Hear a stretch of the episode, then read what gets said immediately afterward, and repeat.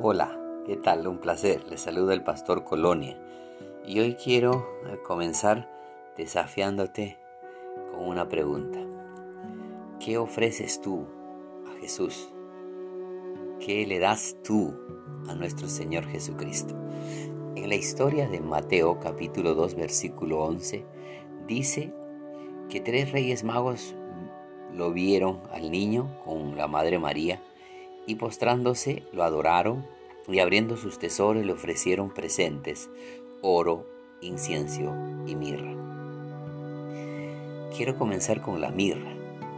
La mirra es una especie aromática, pero que simboliza amargura, sufrimiento, dando a entender que el, el Salvador iba a padecer por nosotros. Qué tremenda forma de ofrecer este regalo con una significancia tremenda. Incienso. Los sacerdotes en el tabernáculo ofrecían, cuando oraban, incienso como una especie aromática que podía dar buen olor ah, por las oraciones y que Dios podía percibir. Esto da a entender que Jesús iba a ser y fue un hombre de oración, un hombre de intercesión, un hombre de compasión. El tercer regalo es el oro que le dieron, que simboliza realeza, que significa eh, que Dios es el rey, que Jesús es el rey y, y que también era provisión para ese niño por las muchas dificultades que iba a pasar cuando les hago esa pregunta a ustedes, ¿qué le ofrecen ahora al Rey de Reyes, al Señor de Señores, aquel que está sentado a la diestra del Padre y ahora intercede por nosotros? Su obra de salvación en la tierra continúa y Dios ha establecido iglesias, algunas congregaciones pequeñas, otras grandes, donde Dios moviliza su corazón para que a través de esas iglesias el mensaje se difunda, la palabra se difunda y haya salvación en los hombres y también se pueda ayudar a que la gente pueda ser suplida en sus necesidades. Y esa visión de salvación Dios le ha dado a las iglesias. Y Dios necesita los recursos aquí en la tierra para que esas iglesias, esos ministerios que tienen un llamado probado, íntegro, puedan continuar esa obra que Jesús dejó cuando Él dijo, ir y predicar el Evangelio, enseñándoles a todos su palabra, bautizándoles en el nombre del Padre, del Hijo y del Espíritu Santo. Esta obra necesita provisión y sustento. Pero nosotros quisiéramos en esta pregunta, ¿qué le puedes tú ofrecer a Jesús?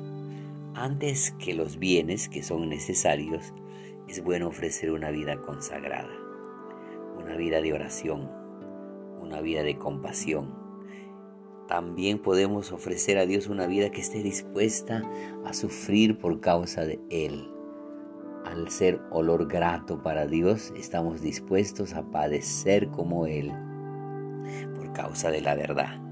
Y en nuestro caminar y en nuestro peregrinaje, mostrar esa, esa realeza de ser hijos de Dios. Que verdaderamente caminamos aquí en la tierra mostrando que somos príncipes, que somos princesas del Rey. Por eso, ¿qué le ofreces tú? Puedes interpretar quizá de la manera incorrecta, pero los proyectos pastorales necesitan de provisión, necesitan de sustento para poder continuar con el legado de salvar personas, de disipular personas. Salomón dijo que sin el dinero no se puede hacer nada. Por eso viene la otra forma de poder dar a Dios. La Biblia dice ninguna dádiva, ningún don perfecto que puedes dar eh, no viene sino de lo alto. Y ese sentir lo pone Dios. el dar lo pone Dios. Así que este es el tiempo nuevo que al escuchar usted pueda contribuir con las bendiciones que Dios le ha dado en el lugar donde se congrega. Pueda bendecir a su iglesia, ser grato, compartir, dar. Porque la Biblia dice es mejor dar que recibir.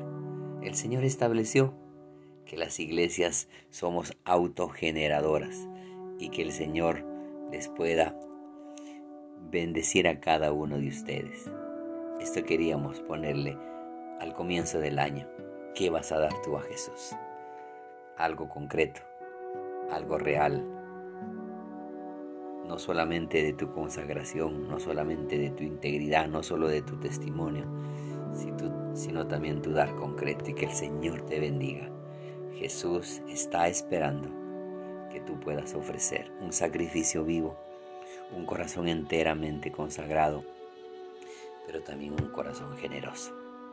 Que el Señor te bendiga. Es muy bueno dar al Señor lo que Él se merece. Bendiciones.